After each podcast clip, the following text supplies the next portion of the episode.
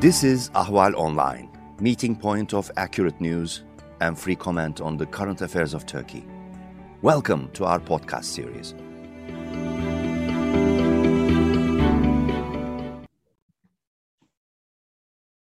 Hello, dear Ahval uh, listeners. Uh, I'm Gülten Sarı. Today I'm um, with you, uh, of course, with Aykan Erdemir from uh, Washington with uh, 12 minutes to discuss Turkey's foreign policy issues.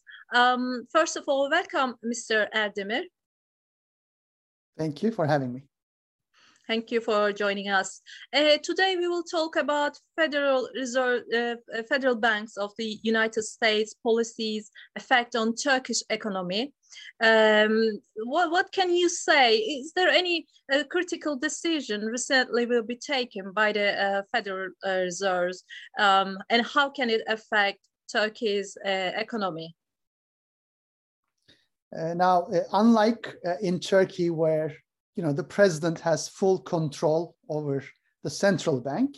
In the United States, uh, the Federal Reserve is autonomous and it has two key mandates. One is to, you know, uh, keep the inflation low, uh, uh possibly at 2% annually. And also uh, it targets uh, unemployment and tries to lower unemployment. And uh, hence, uh, all global investors are watching uh, with great interest uh, what the Federal Reserve will do this year.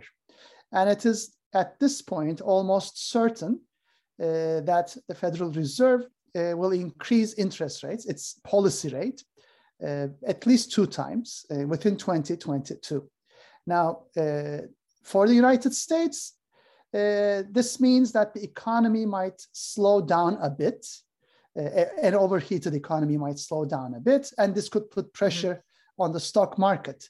But for emerging economies like Turkey, uh, this could really mean trouble, mm-hmm, mm-hmm. especially uh, if, like in Turkey, the central bank uh, has not been taking the right steps.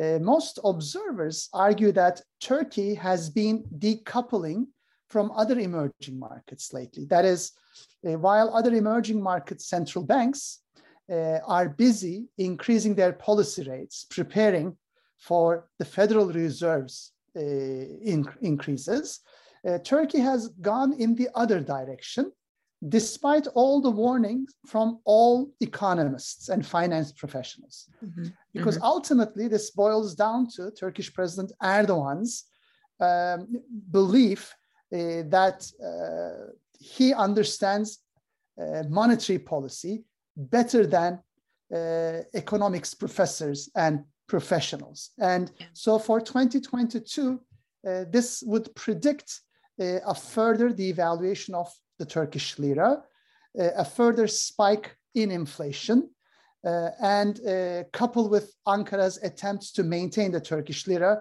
a further erosion of Turkey's already depleted central bank foreign currency reserves. Mm-hmm.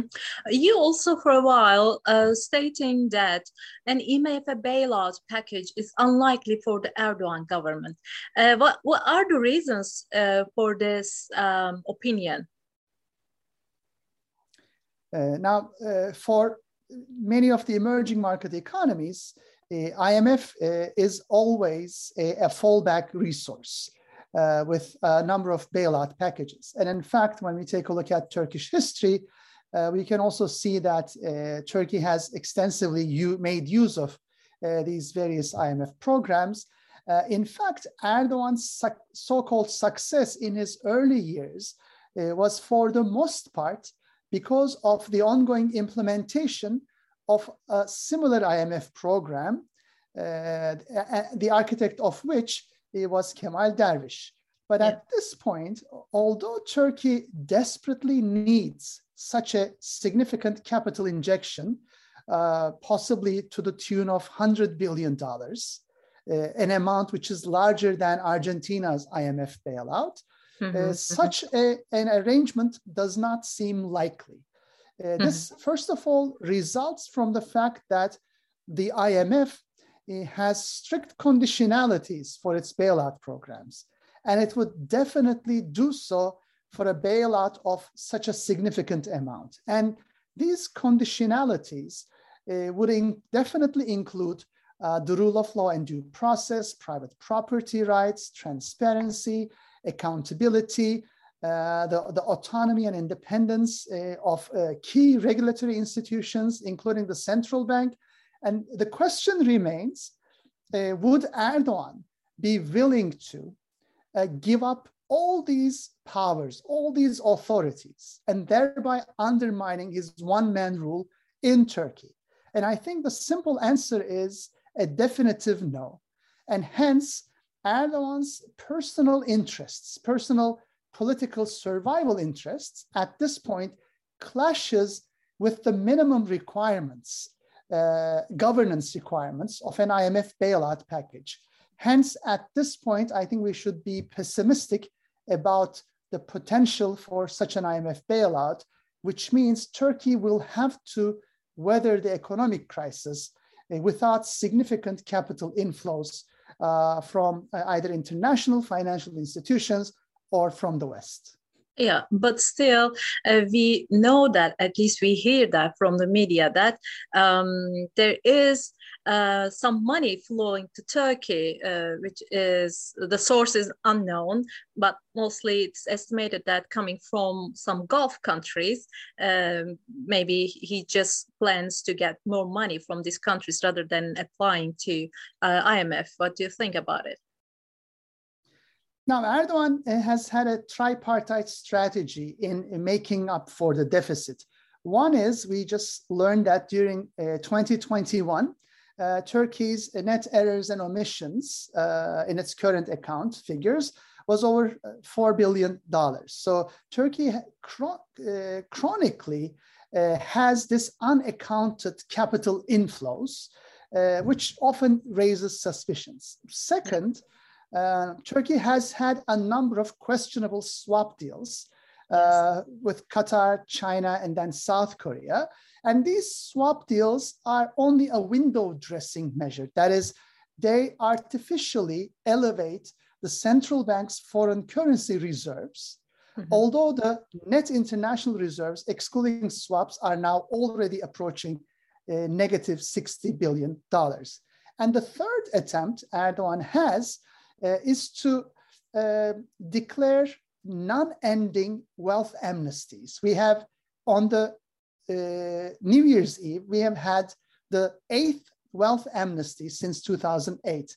And this is basically a no questions asked policy uh, to repatriate any sorts of assets to Turkey without any penalties or without any taxes. Now, this is an invitation for money laundering illicit finance and sanctions evasion. Mm-hmm, but mm-hmm. Erdogan is hoping that you know black money will come to Turkey to be laundered in Turkey and then help him weather uh, the crisis. Survive. And, yeah. Yes. Yeah, uh, and then let's go to a bit Asia, Central Asia. Uh, as we know, Kazakhstan is uh, living very bad days nowadays. People rioted against corruption and, you know, uh, price increases in that country. Uh, many protesters were killed and uh, 8,000, more than 8,000 people were detained uh, by the police. so um, under the light of this development, how can Turkish-Russian relations can be affected? Uh, what do you think? Uh, now, when it comes to Kazakhstan, uh, Turkey has had two different reactions to the developments. Uh, on the one hand, watching the riots, watching the protests, uh, which resulted from economic hardships and corruption, as uh, a process that could also take place in Turkey, the government's first reaction was a pushback. For example, Turkey's far right leader, Devlet Bahçeli, accused the Turkish opposition of trying to replicate Kazakhstan in Turkey and warned them against taking to the streets. But at the same yeah. time, uh, Russian intervention in Kazakhstan, uh, you know, and, and, and the current presence of Russian troops in Kazakhstan uh, also undermined uh, the AKP government's, uh, uh you know, victorious statements about the emergence of a pan Turkic alliance and the organization of Turkic yeah. states' influence. Because mm-hmm. ultimately, it was Russia and not the Turkey led pan Turkic alliance uh, that uh, had the, the, key influence over the development of the events in Kazakhstan. So, from this point of view, uh, the developments in Kazakhstan, uh, I think, is a blow to some of the foreign policy claims uh, of the Erdogan government. And it shows that uh, Turkey's power posturing capabilities in Central Asia compared to Russia are relatively limited. Uh, and uh, this could turn out to be, in the middle run, yet another tension between Russia and Turkey. Mm-hmm. So you're expecting a kind of tension additional to other problems, including Ukraine. Um, what do you think? Now, when it comes to you know Ukraine and Syria and Libya, Putin and Erdogan uh, have found ways to mm-hmm. manage their disagreements uh, by agreeing on some win-win solutions to the exclusion of third parties, uh, predominantly Turkey's Western allies. Now, when it comes to Kazakhstan, uh, we'll see whether Putin and Erdogan will again find a modus vivendi. Uh, mm-hmm. You know, Russian troop presence in Kazakhstan uh, for sure signals uh, that there will be greater Russian political clout over mm. the future of Kazakhstan, and this will most likely come at the expense of Turkish influence as well as some Western influence. Now, will Erdogan be able to find a way to cut himself into this deal alongside Russia? Mm-hmm, mm-hmm. Uh, we will, I think, yet wait and see. Mm-hmm. Okay. Thank you very much for joining us and see you next week for another 12 minutes. Thank you for having me.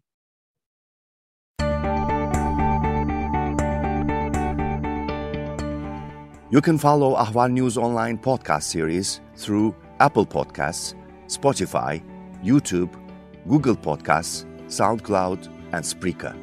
All you need to know about Turkey is here for your ears, mind, and attention. Thank you for listening to our podcast.